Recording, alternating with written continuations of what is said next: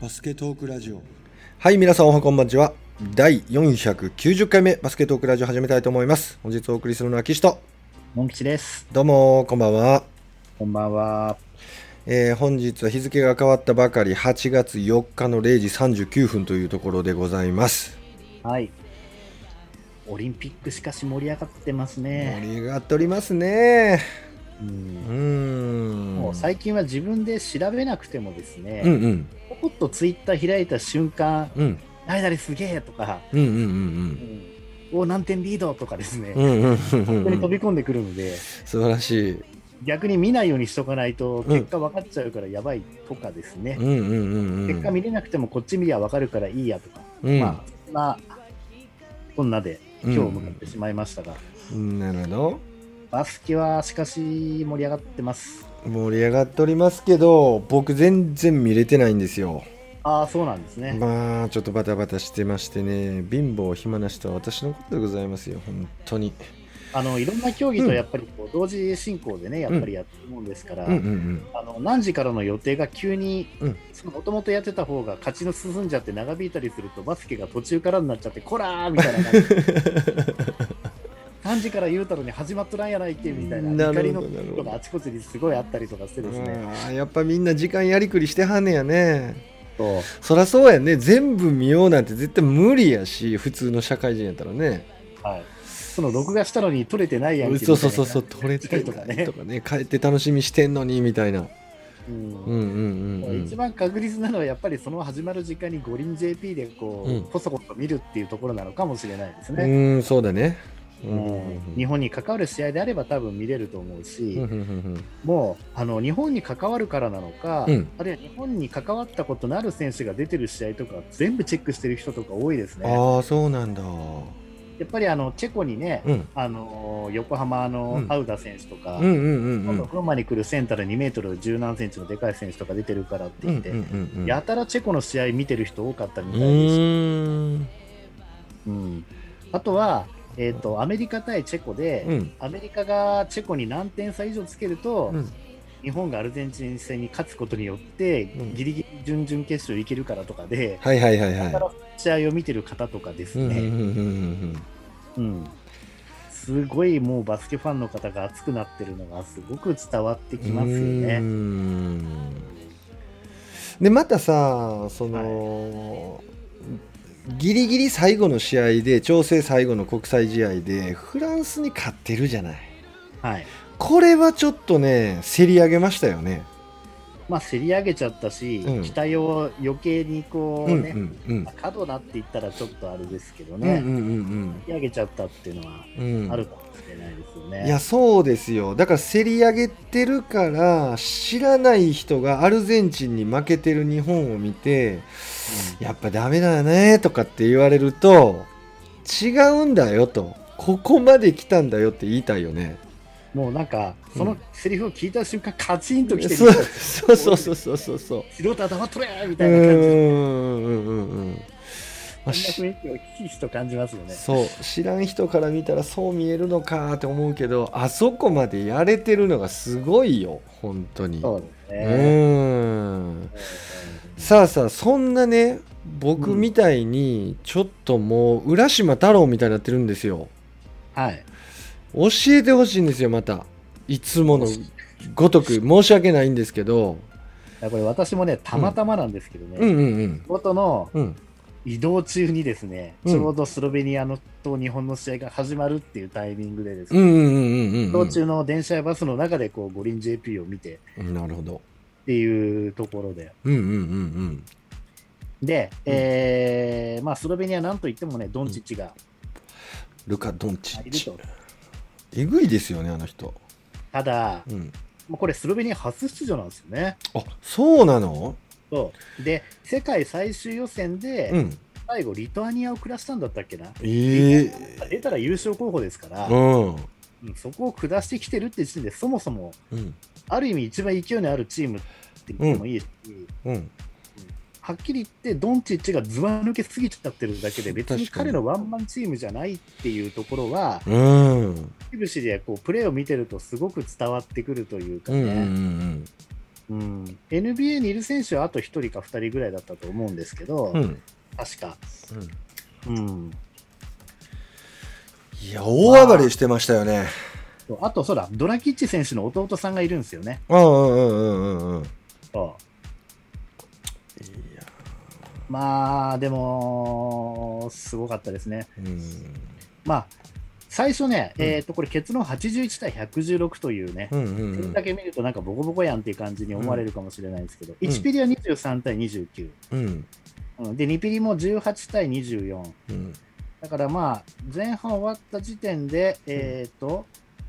41対、えー、53か、12点差か。うん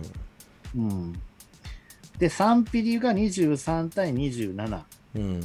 ら13点差が、えー、さらに4点開いて17点差になって、うん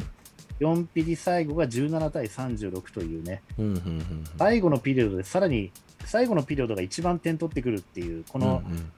うんうんメンバー、どうなんでしょうね、そんなに入れ替わってる感はなかったんですけど、うんうんスタミナもやっぱりスロベニアあるし、シュート力が皆さん半端ない、うんうんうんフィールドゴール率がですね、はいえっと日本が41.6%えに対して53.8え、すごいな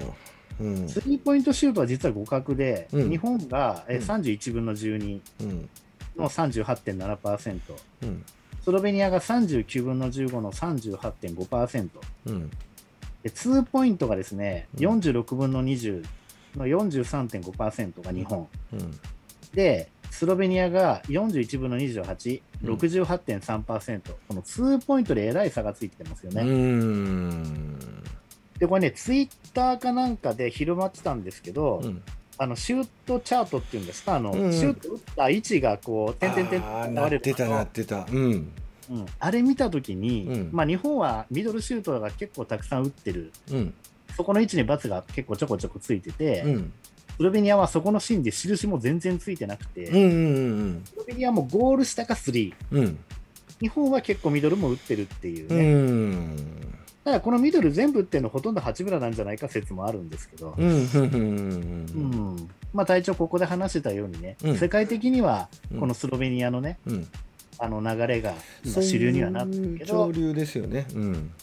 まあ、でも別に2点のあれが入るんだったら、むしろそれを武器にして、うん相手がその2ポイントを止めに来るってところを逆手にとってね、うんツーポイントかさらにゴール下にカットインっていうプレーが増えていってもいいんじゃないのっていうところで、うんうん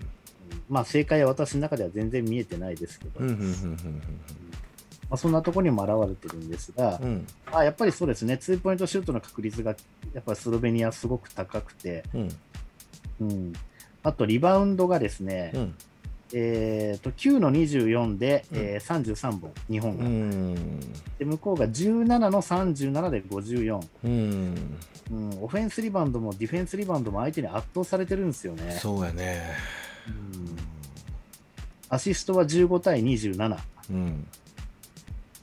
ターンオーバーは9と7、うんブラックブロックショットは5と4と、まあ、この辺は大差あんまりあるように見えないんですけど、やうんっぱアシスト数も圧倒的に相手の方が多いし、リバウンド数も相手の方が圧倒的にっていう、あのドリブルドライブからのキックアウトコーナー3みたいなあれもアシストになるんですよねですね、でシュートの確率は高かったんですよね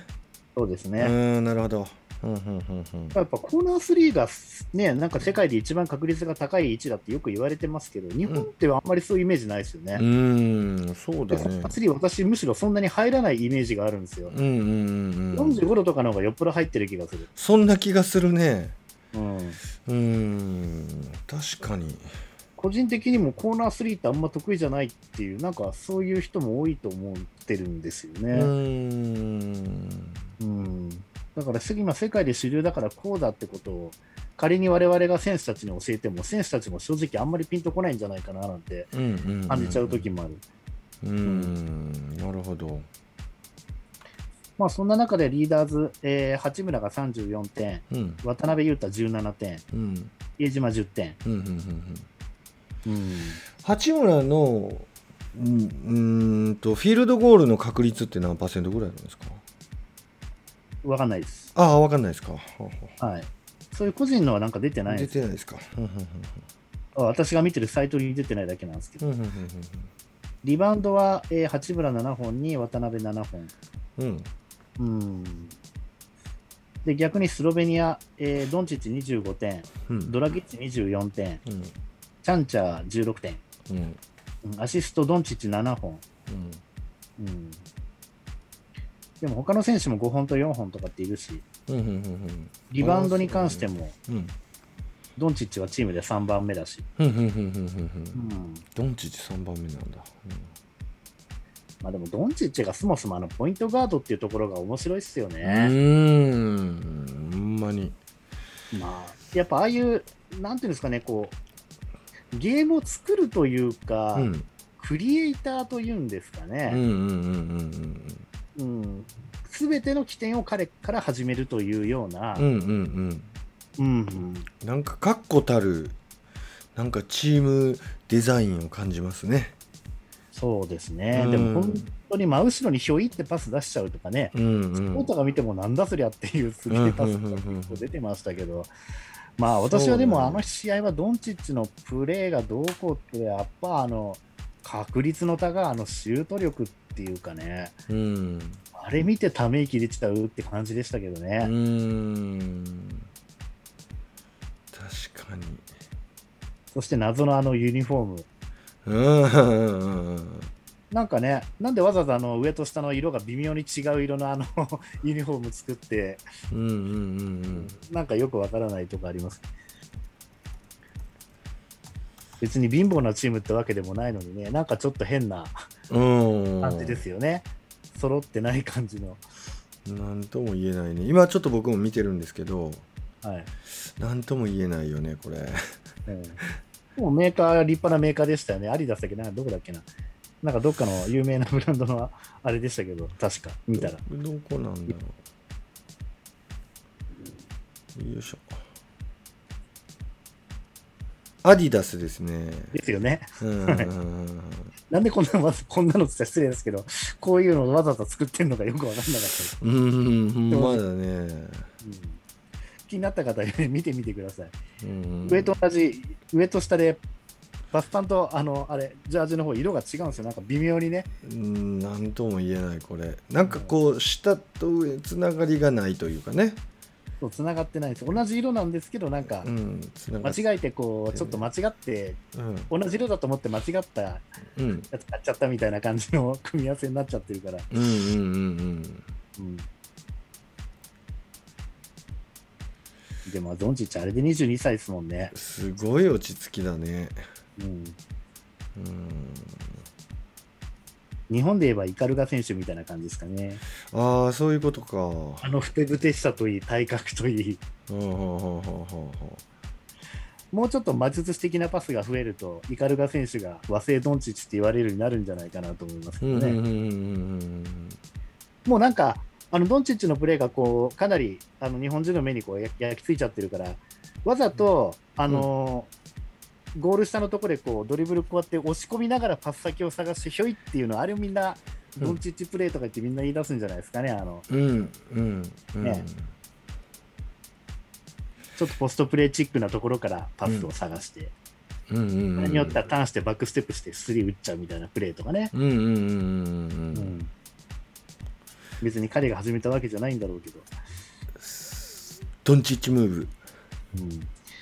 まあしかし本当にこれスロベニアめちゃくちゃ強いですね、うんスペインとだって十何点差ぐらいだと11点差だったのにスロベニアにこんなに点差ついてうんこれスロベニアスペインとやったらどうなんだろううんい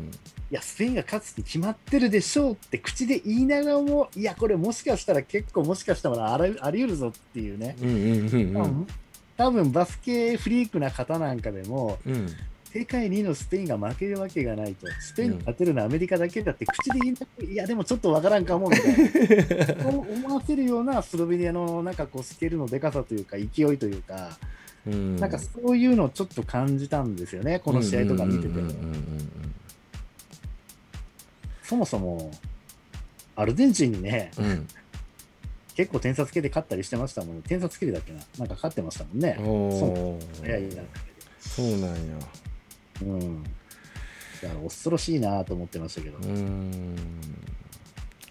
いやー、すごいね。うんで、これでも負けちゃったんでね。うん。で、ただ、各ブロック3位までがいけると。うん。で、3位の中で得失点差でっていうことで、うん。どうなんだろうって、こんだけスロベニアに点差つけて負けちゃうと、うん。ダメかなと思ってたけども、うん。そのチェコが、アメリカ対チェコで、うん。点差がさらに30何点以上だと、うん。えっ、と、日本もギリギリアルゼンチンに勝ちさえすればいけるみたいな話になっていて、うん。うん。そしたらアメリカがチェコに34点差だったかな、なんかそのぐらいの点差で勝ったんですよね。うん。そしたら別にアルゼンチンに勝ったわけでもないのに、アメリカよくやった、さすがだと、日本は大騒ぎ。うん。うん。喜ぶのはまだ早いっていうところなんですけど、 あのまあそんな感じで非常にね、盛り上がってたんですよね。うん。うん。で、皆さんアメリカ戦見てたみたいですよ。うん。そういう事情で見てたんだね。で、アメリカなんかはうん、本当にあの、ブッカーとかですね、うん。もうあのサンズとか、ああいうファイナルに出てた選手が、うん。日本に着いたのが初戦の前日の夜だったらしくて、ああ、そうらしいね。まあ、練習6人やってない中で出なきゃいけない選手なんかもいてね、うん。だからなんか最初、フランスに負けたけど、尻上がりに調子上がってきてる理由って何なんだろうかって考えたときうに、ん。うんまあ、そういう事情を考えると分かる気もするなとうん。ういうとん。ころではありますよね、うんアメリカ調子上げてますけど、うん。アメリカの代表ってさ、はい、どういうふうに集まってくるんだろうね。現まずはやっぱ地り集合なんだろうか。まずはやっぱ声かけるんでしょうね、やっぱりまずは本当の、うん。本当の本当のすごい選手たち、まず一番最初にカリーとうん。レブロンとかあの辺に声をかけて、うん。多分順番があるんですよね。うん。うん。うん。で、ダメだったらもう次、次、次って順番にこうランキング順に声かけてって、うん。っうん。ていうとこだと思うんですよね。やっぱいけるわとか言われたりするとちょっとやばいなと思って、うん。ちょっとずつ日付をずらしながらこなるほどね。う、なんてやってったりしてんのかななんて思ったりしましたけうど。んまあそこもそうなんだけどアメリカって広いじゃないはい。じゃあ日本に来るときにさはい。どういうどういうふうに来るんだろうなと思ってアメリカの代表って揃って来るのかなとかこの時来たのが、確かうん10人ぐらいしかいなかったとかなんてなってましたよ。あーやっぱりそうなんだまあそれはあの隔離されなきゃいけなくなっちゃった人がいたりとか、うんうんうんあとは最後に合流した人はもう単純にファイナル出てたからとか、うんうーんそういうことかあだってただアメリさすごく離れてるやんアメリカの中でもはい。ちっちゃい国じゃないしうんなんかどっかで集合してくるのかダイレクトにもう日本に飛んできて日本で合流とかなんかいろんなこと考えちゃったわまあコロナ禍だからなかなかそれは難しいんでしょうね。難しいんかすごいよね集合してから来るだけでもだからニュースでアメリカ代表到着っつって、うんバスケの選手たちがぞろぞろ歩いてる姿映ってましたけど、うんうん、う実んは、そこで何人しかいなかったっていうのがその後のニュースで出てましたよね。ああそうなんだアメリカそれでピンチ、確か8人か9人しかいないみたいな感じほうで、ほうほうほうほうほう細かい数字忘れましたけど、ふんふんふんうん。そんな風になってましたへね。えー、なるほどねうんまあ、あとはね、予選というよりも、親善試合である、ね、あのナイジェリアに負けたりとか、いろいろありましたからね、ちうん、あったね。うんうんうんょっと別別の意味での注目もありましたよね。うん。うん。うん俺たちもすんげえな言ってたもんな。そうですねうー。ん。ただナイジェリアも予選突破って形じゃないみたいですね。ああ、そうなんだ。うん、うんでもって話を日本に戻すんですけど、うんえーいよいよそれで、えーアルゼンチン戦、うんまあ、結論は77対97で、うんまあ、アルゼンチンに持っていかれたわけですけども、うん。まあこれまずその、まあ、2敗同士っていうところでね、うん。うん、であと以前日本がに来た時に試合したの見てても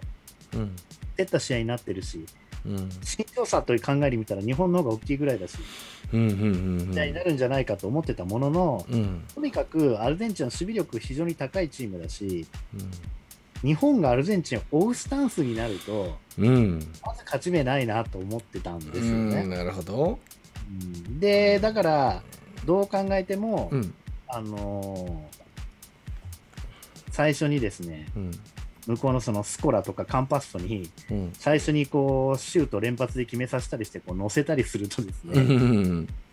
もういきなりゲーム持ってかれんぞぐらいにうん。思ってたんですけど、うんいきなりそのスコラとカンパスにボコボコ決められて、うんうわ、じゃーと思って最初、うんあーこれやっちまってる、まずい、一番やばい展開だ、これと思って、うんうんうんまあ、1ピリ16対26で10点ビハインド、うんで2ピリもね、うん22対20で、1ゴール分だけはちょっと詰めましたけどもね、うんうんうんうんうんまあ、ギリギリ、うん1回10何点差までいったところ、最後、ギリギリなんか10点、8点差ぐらいに持ってったみたいな、確かそんな感じだったと思うので。うんうんうんあんまり詰めた感なかったんですよねう。んギリギリ数字上は見えるとこだけ一応一桁にしたみたいな感じで、うんもう私はもうこれ、一桁だけど実質は二桁差だな、これやと 思って。ちょっと悲観的に見ちゃいましたね、これうーね。んで、3ピリが15対19でまたアルゼンチンに持ってかれて、うんやっぱあのーね、日本のファンの方はすごくなんか激怒してる方多かったですね、3ピリ、4ピリ見てね。あそうなのうん、なんかね、うん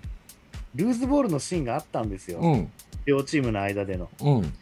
両チームの間でのルーズボールの時に、うんアルゼンチンの選手の方が飛び込んでて、日本選手は飛び込んでるのが誰もいなかったんですよう。ーんうんこれを見たときに、相手にそれやられちゃだめでしょみたいな感じで、うんうんうんうんだから結局、日本がやりたいことは相手チームにやられて負けた典型的なパターンだみたいな感じで、うんちょっと言われちゃってるようなんですけれどなも、るほどうん、だからもう本当にそういう気力も残んないぐらい、うんもうだいぶ削られてたりしてる部分もあるのかなっていう気もしまうすね。んなるほどねやっぱり点差を追っかけるって状況になっちゃうと、うんうん、なんかとにかく点取んなきゃ点取んなきゃ早く追いつかなきゃっていうなんかそういう気持ちばっかりがこうんうんうんう、でうん、なんかオフェンスにばっかりこう気持ちいっちゃうとかうんうね、んうんうんうんなんかそんな風になりやすいところってねうんわかバるスケ長年やってた方はなんとなくその感覚ってうんうんうん分かりになる部分あるんじゃないかと思うんですけど、うんなんかそういう部分も出ちゃったのかなって感じもしますしね、うんうんうんやっぱ相手の方がスリーポイントのシュートの率も非常に高い。というよりは日本が低すぎましたね、これね。これ日本どれぐらいやったの日本はね、26分の6です。 26分の6って何パーセントぐらいなんや23.1です。 23低いなちなみにアルゼンチンは36分の14。うん10本やっぱ多く打っててう、んシュートも倍以上入ってるんです。なるほどう38.9%。んうんツーポイントショットはね、52%と51.2%だからほぼ一緒。うんうんうん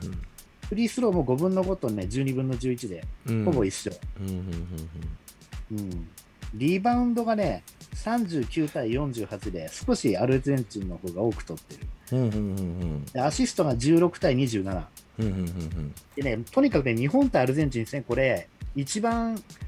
何がすげえなと思ってたかっていうと、あの日本がひたすらまあゾーンやってるわけですけうれんども、うんうんアルゼンチンのゾーンの崩し方がうまいううまい。うまいよねい俺やもちょっとハあイライれトは見たでけども代表チームでやれるようなプレーじゃないんじゃないのってぐらい、あうのん息の合ってるっていうかね、うんうんうんうんビハインザパスとかでなんかピュピュピュとか言って回すじゃないですうか、んうんうんうんあれやっちゃったらもうさすがにどんなに厳しいズボンやってもちょっと崩されちゃうだろうなってプレーがところどころで出てきてて、うんうんうんこれやられてもまたゾーンやるかと思って見てたんですけど、うんうん まあでもゾーンをやるってことで練習してきちゃった以上はね、うんまあそうせざるを得なかったのかなっていうところですそようだねねうんだってひたすらフランス戦とかも含めてひたすらゾーンばっかやってましたからうね。んモン吉それずっと言ってたよねうんうんだからそこで、ゾーンのカバーの出方でね、あれ、うんなんでコーナー3が世界は得意なのに、あの、2、うん3の3のあの端の方のうんところが、うん45度からのカットインのカバーに行っちゃうから、うんうんレーが開くわけですよ。うんあそこのカバーは、うん下の真ん中の選手が出るようにしないと、絶対外さばかれるので、うんうんううんん。だからそれが、なんか知らないけど、うんうんまあ、それは、さらに我々には理解できないような、うんプロの戦術ってものがあったのかもしれないんで、うん何も言わないで すけど、ちょっと見てて、うんうわー、なんかいいようにやられちゃってるけど、どうにかならないものかなと思って、すごく気になってましたけどね。うんうんうんでこの日は、あと、馬場が良かったですね、日本はうんあね。そうなんだううん、やっぱり1試合目、2試合目はもちろん活躍はしてるんですけどね、うん、うん、ただなんか、やっぱランニングプレーっていうよりは、なんかスリーをいきなり打って、それが入ったりはしてっていう部分はあったんですけうーど、なるほど。なんかババらしさっていうところに関しては、やっぱアルゼンチン戦が一番、うん。やっぱこの流れの悪い時に馬場選手がこう、ね、いいとこでスチールしてやってくれちゃったりするわけですやよっね。ぱりあれ、得意の。うんうん。あとはもう本当にこの3ピリ、4ピリ、渡辺選手と八村選手が、特に八村選手がもう試合通して、何やったんやろね、あれ。あれはでも、全八然入村らにへん対かしったてよ基本2人で行くスタンスになってましたね、もうゾーンディフェンスというか、向こうのディフェンスが。ンだからもうろくにドリブルつかしてもらえないっていう感じの、うん。うん、橋村のそのプレーしやすいスペースを消されてたというかですうね。ん。うんでも途中で普通のミドルのジャンパーとかもあこれはもう入れとかなあかんっていうやつが結構入らなかったりしましたよねそうですね。あれはもうなんか調子狂わされてたのかな、まあ調子狂わされてたんじゃないですかね。ねなかなかしたいことさせてもらえないという、そうですうね。んまあ、あとは比江島選手がもう、これはもう3試合全部通してすごく良かったですうんうねん。うんうんうんインタビューでも世界に通用することが分かったって言って、自分でそういうふうのいそういうふうに言ってましたからうんね、うんうんうん自信もついただろうし、うんうんうんまあ、世界のチームでやるっていうキャラの選手じゃないかもしれませんけれど、まだしばらくは日本のうんあ大黒柱的なね、うん選手として活躍してくれるんだろうなっていうのを確信できるような、うんうん、あとは富樫選手もね、うん田中選手にスタメンを奪われて、このままで うん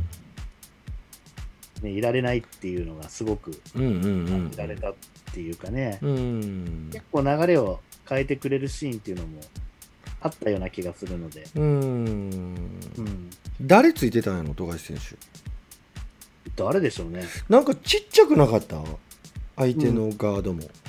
まあそうっすよね、そうやんな俺あれ富樫選手がついてる相手の人そんなに大きくないんかなと思ってまあまあハイライトしか見てないからあれやけどアルゼンチンとやった時はそんな大きくない選手そだんなに大きくなくてインアタックちょっとやられるとかさうん慌ててメンバーチェンジみたいな、そんなシーンではなかったあそういうのはなかったですよね。ねうーんうん、いやーでも本当これゾーンをきれいに崩されたもんですから相手のアシスト数もなんつうんだこのカンパッソの 11, 11アシストうんあとニコラスなんとかっていうこっちの選手も6本うんうんまあ、ちょっとやられましたね、これはね。うん確か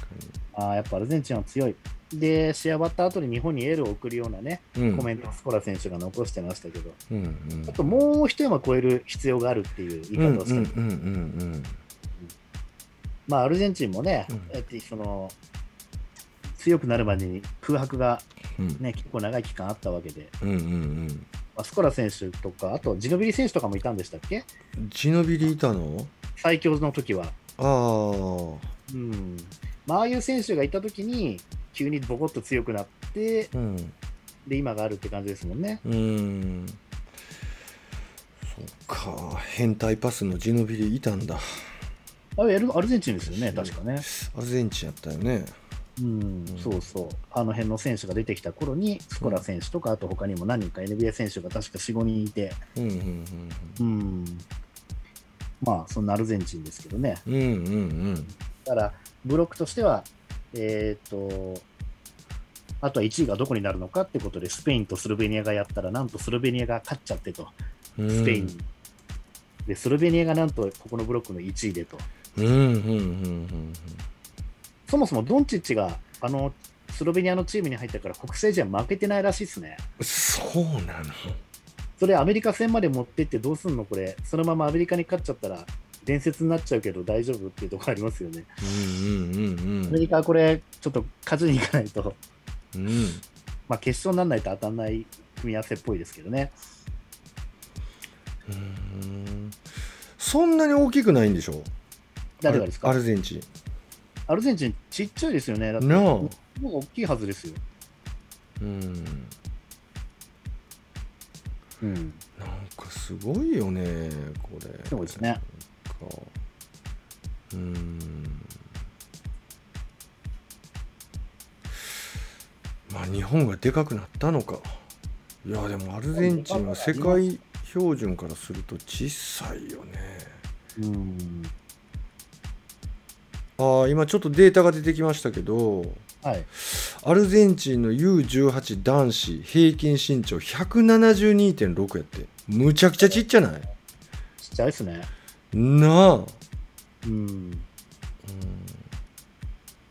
それちっちゃすぎだな、いくらなんでも。あれ代表じゃないよごめんねあの U18 っていうのは18歳以下あーそういうこと18で歳すか男子の平均身長ああ、びっくりした。170。 172.6うんうんうーん日本は171.4うんうんチャワ171ジャストやうんほとんど変わんないアジア人とでも代表も小さいと日本の方が大きいみたいなね、うん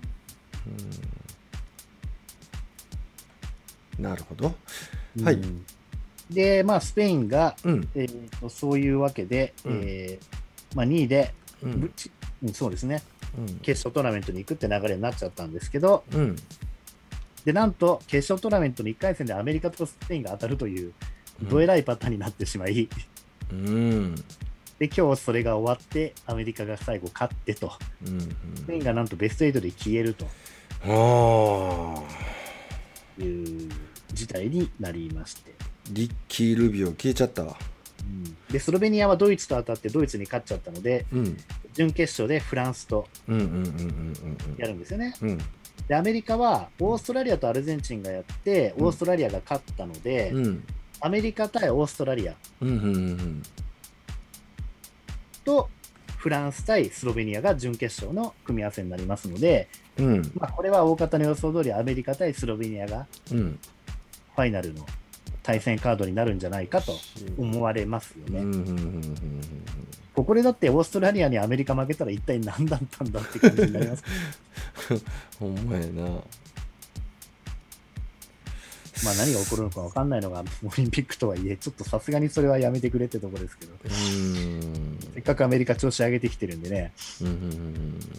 確かにでも本当にあのディフェンスの特徴がスペインみたいなスペインとかアルゼンチンみたいなチームとうんアメリカとの違いっていうのがすごく見てて感じてて、うんうんうんちょっとこれあの素人的なこのなんて言うんでしょうね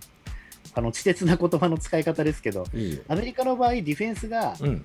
要はシュートブロックとかがディフェンスって感じなんですようんうね、んうんもう運動能力でディフェンスをすると。うんなるほどうんでメンバーもうんどっちかっていうともともといる各チームの中で、うんあの点を取ることをうんやっぱり任されてるメンバーが多いから、うんだから極端なし、ハーデンとかみたいに、本当にディフェンスそんなにし、まあ、真剣にやんないというか、うん気まぐれにやるとか、目の前に相手を殺すっていうような、そういうディフェンスはやるけれども、うんなんかチームディフェンスとして何かすごい細かい戦術がどうこうっていう感じの雰囲気ではないじゃないですか。うん特にこのドリームチームとかになっちゃうとな、なおさらなんですけど、うんうんうんでもスペインとかやっぱ組織的にね、やうんっぱりこういろいろディフェンスしてくるって感じがすごくやっぱしますんで、うんうん、そういうなんか国によってのディフェンスのやっぱりさ、うんうん、どっちがいい悪いというよりは、やっぱその相性ですよね、どっちのチームの方がやりやすいのかっていう、うんだから日本がスペインと、やっぱそこそこいい試合になったのは、やっぱどっちかっていうと、スペインは能力で相手をこうねじ伏せるというよりは、うんディフェンス、組織力とか、うんうんあとはそんな派手じゃないけど、うんうん、やっぱオフェンスのチームとしてのそのオフェンステクニック的なところで攻めてくるチームだから、うんうん、日本的には、その点差があんま開くようなゲームにはならなくて済んだっていうう。んでも、スペインとの10点差はアメリカでやるときの30点差分ぐらいのうん感覚というかね、うんなんかうまく表現できないんですけど、なんかそういうような感じはしますね。うん、だからアメリカとスペインがやったときに10点差だから、じゃあ日本は20点差で済むかっつったらそうじゃないと思う、うん確かにねうんそういう簡単な計算はなかなか成り立たない、なんかその相性的な部分といそううやか、ねスタイルの部分では、うんまあそんな風に感じはしましたね。それこそオーストラリアなんかもね、うん日本が前勝ってるから、なんかうんそのチームが日本、日本じゃない、アメリカと準決勝やってるなんて、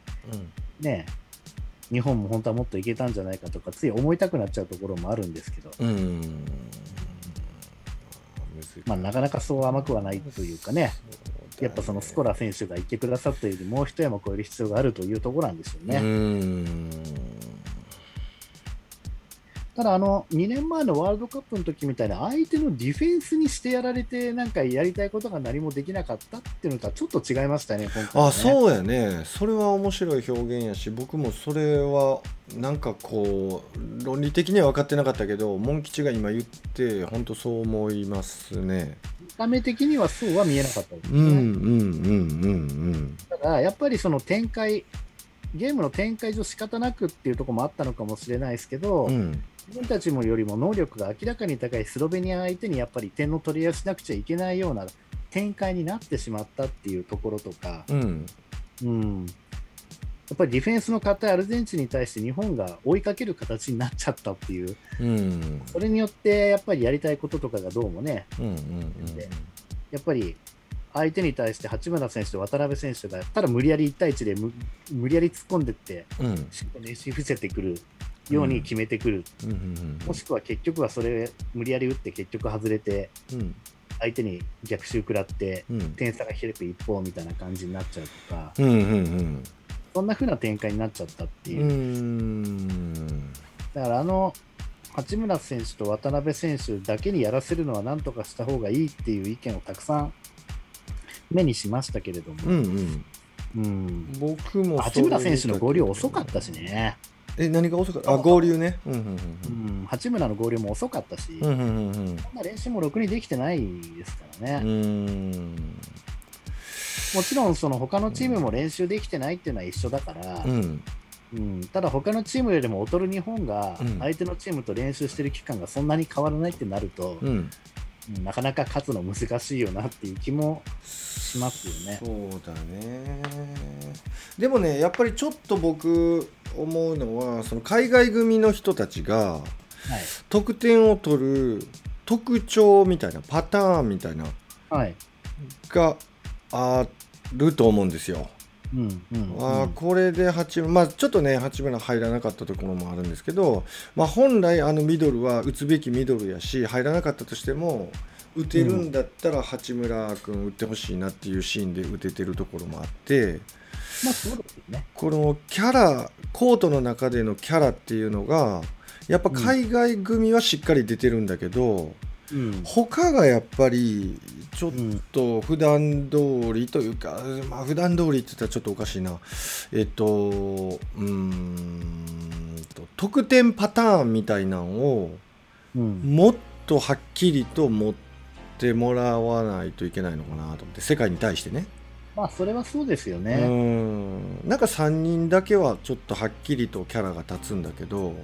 うんやっぱり他が世界と対峙した時にぼんやりかすんじゃうみたいなそういう気はしながら見てましたけどね。まあ実際スペインだってなんだかんだ言ってあのチームあんだけタレントがいるにもかかわらず、うんルビオ選手が一人でやっちゃうようなシーンだって結構ありますもんね。うんうんうんでサッカーなんか見ててもね、海外組ギリギリで合流してても、ちゃんと試合になって勝っちゃったりしちゃうわけだから、うんうんうんまあそう言われてみればねう、んうんまあ、それを逆に利用しちゃいけないのかな、逆にねう。ん良さも一緒だし、日本なんてもともとむしろ他のチームよりどう考えたってコンディションいいはずなんだからってうんいううんふうに考えたら、そうだね余計に乾杯って感じですけどね、うんうんそう考えちゃうとね。そう考えるとね、うんうんまあでも本当盛り上がりましたよね、まだ女子残ってますかうらんうんね。うんうんですけど、うん、残念なことにね、うんツイッターでうん「ハッシュタグあかつき5」ってやると、うんなんかマークが出るようになってたじゃないですか、うんうんあれねなんか男子が負けた瞬間出なくなりましええそうなのたなんか女子残ってんじゃんとか思うんですけど、うんうんうんうんなんでやねんって感じですが、ほんまやなうん、しかもマニアックな情報だねうんそうですね、うんでアルゼンチン戦の時は、うんえーと八村選手が確かでも点はすごい取ってたんですよね確かねう、んうんうんうんうんあ、じゃあ、取ってたのスロベニア戦だ。スロベニア戦で確か、ああのドンチッチよりも点取ってなんか30何点取ったとかなんとかってなってたけどうんうんうんアルゼンチン戦の時は逆に点数あんま取れなかったんだよ、うんあそうなんだうん、確かね八村選手はリーダーズの中にギリギリ13点で入ってる馬場選手が18点お渡辺ー裕太17点うんうん比江島八村が13点ずつっていう感じですね、うんうんうんうん、リバウンドは11本取ってますけどね八村うんうんうんまあそんな感じでございますうんなるほどはい、とりあえず男子の、えーオリンピックの、えー結果はこんなところですね。ちょっとここで待ってください。えっと、は5秒待ってください。よし、よし、よし。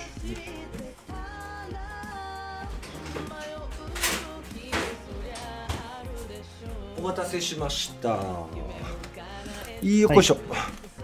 い、やね、本当に。いい話を聞けてる途中で申し訳なかったんですけど夏になるとね、本当にパソコンが熱暴走を起こしそうなすっごい熱くなってファンが回ってねリスナーさんがファーって聞こえてると思うねノイズがこれを冷ますために、えーうちのパソコンは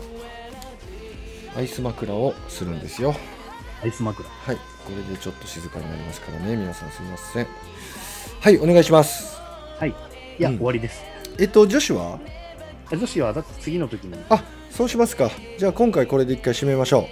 そうですね。うはいおおほんまやこんなに時間経ってるんだ聞き入ってしまってたわはいじゃあ今日はこれで終わりましょう話題たくさんですね、本当ね。ねえ、はちょっと連続で撮っていきますよはい、皆さんも490回目楽しんでいただけましたでしょうか本日日本代表戦男子をお送りしましたのは岸とモンチでした。 See you next time バイバイバイ。